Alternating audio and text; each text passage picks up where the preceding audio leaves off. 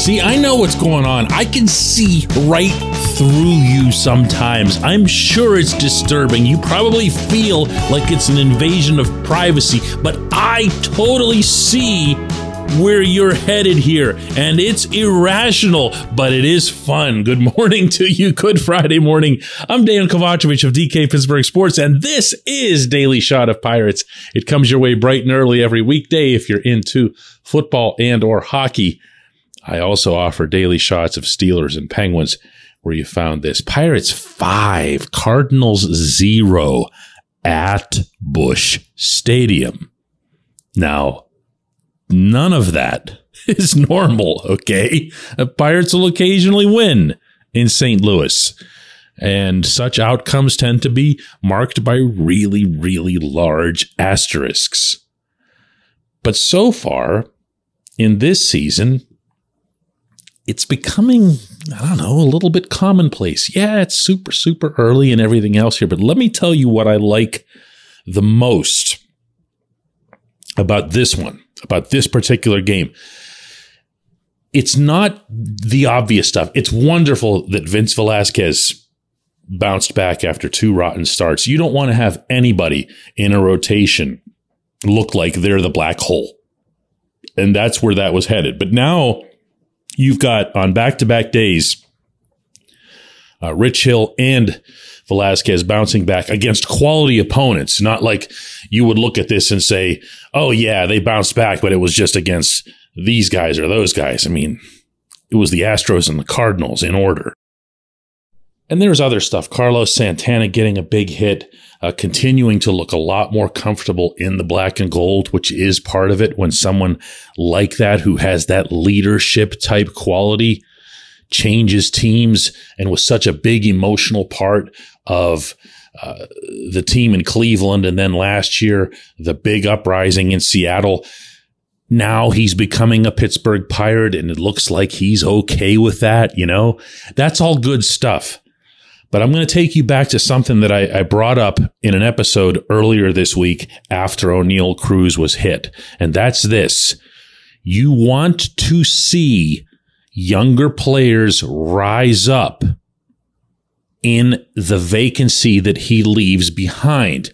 Now, usually when you say this, People think you're talking about whoever's replacing him at shortstop or whoever replaced him on the roster. And I'm most definitely not talking about 28 year old Mark Mathias, who still, after another 0 for 4, is hanging on to a 0 0 0 average.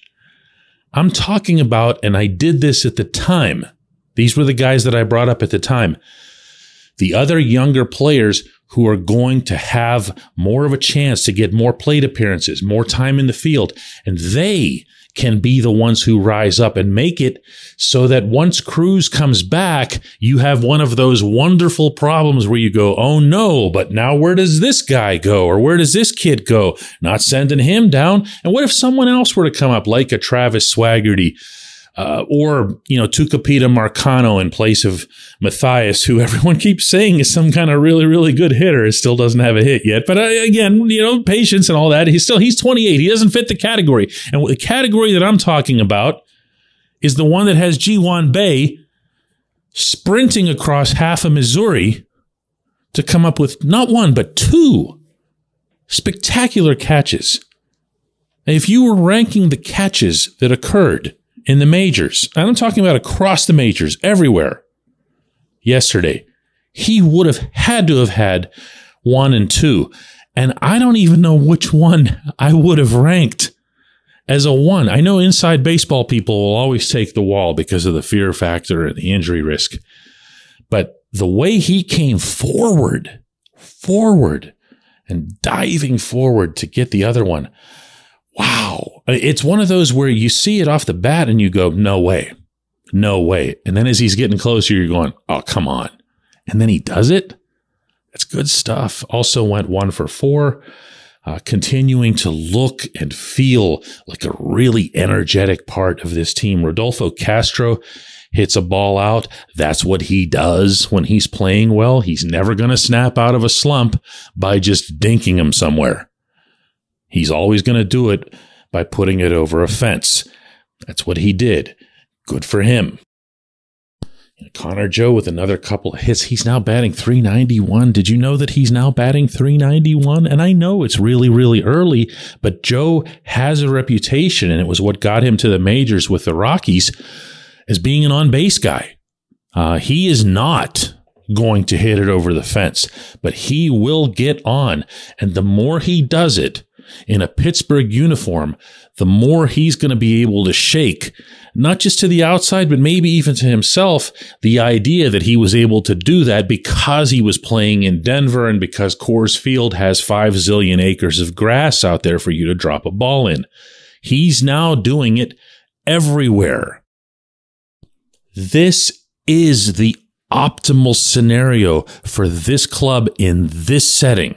And yes, I'm including Cruz's injury in this setting because that's what has to be overcome. And this is how to overcome it. This is how this works. This is how this has to work, not just for 2023, but for 2024 and beyond.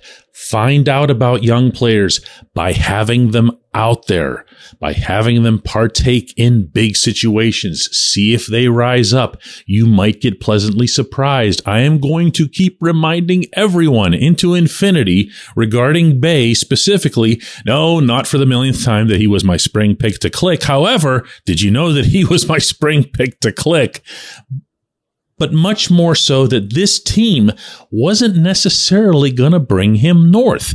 And I'd heard that a lot in Bradenton, even though I was really taken aback by it. It's like, this kid is just a dream when it comes to the new rules. Never mind all this other stuff that he's doing, you know, with the two home runs and the circus catches and everything else.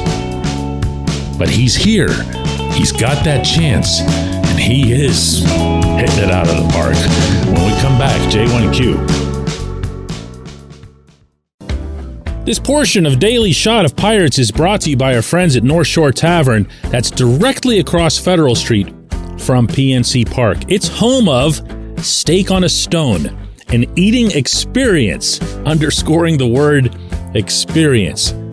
The steak is brought to you partially cooked on an 800 degree stone, and you do the rest. It's a ton of fun, it's a great meal, and it's a baseball atmosphere like no other in Pittsburgh. North Shore Tavern, right across Federal Street from PNC Park.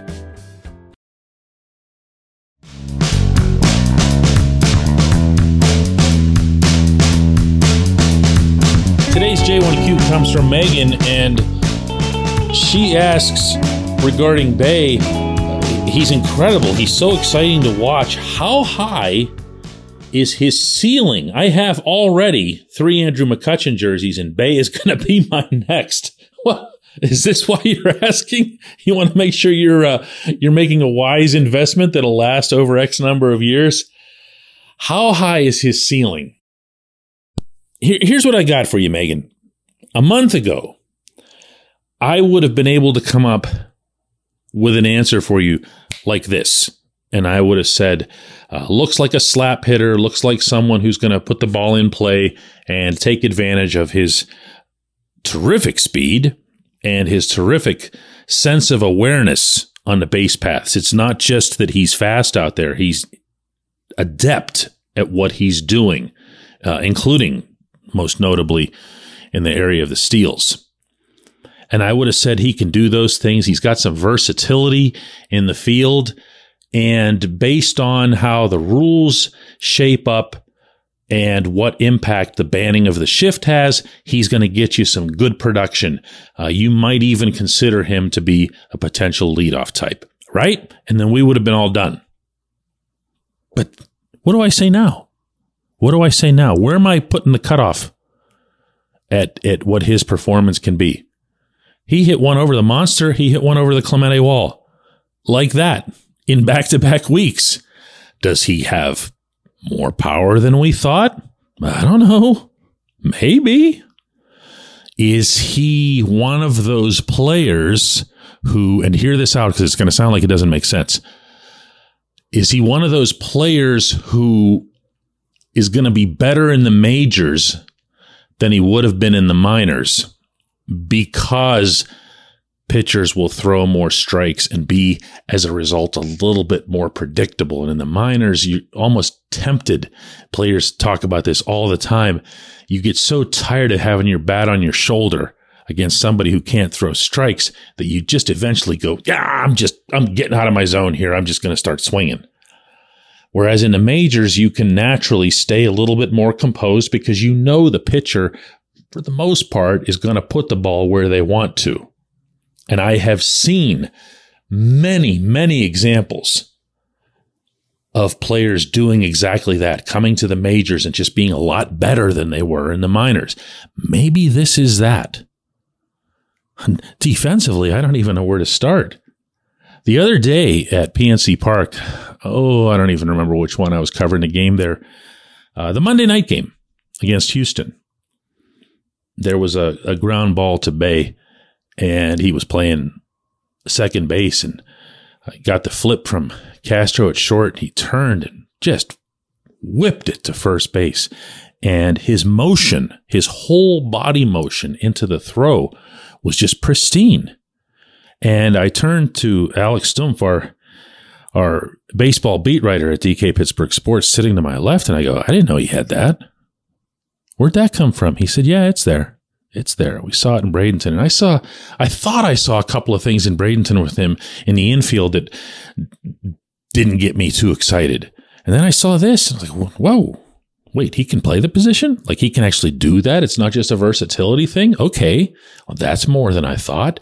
But then these catches, look, there are players who are only good at circus catches and aren't necessarily good at routine stuff. I, I had a, I, I had a feeling I was going to bring up Ben Gamel in some context on the show, and here's poor Ben now. But Gamel was that guy who, because just he, just because he was willing to eat bricks and eat ivy, he'd come up with three, four, five of those types of catches a year. But his overall metrics and his range and stuff like that, plus he used to dive more than he needed to, to be honest with you we're we're never going to be that solid. That's not the case with Bae. He flies out there. He's actually going to be the type of center fielder who, a lot like Starling Marte, uh, was going to be someone who gets to balls so quickly that he'll make uh, what's a really really good catch with a lot of range look like it was nothing, like a can of corn. So I don't I don't know. I am actually very happy to share with you. Just that I don't know. I just don't know. I think that's the perfect answer. I appreciate the question. I appreciate everybody listening to Daily Shot of Pirates. All you happy people can rejoin me on this program on Monday morning.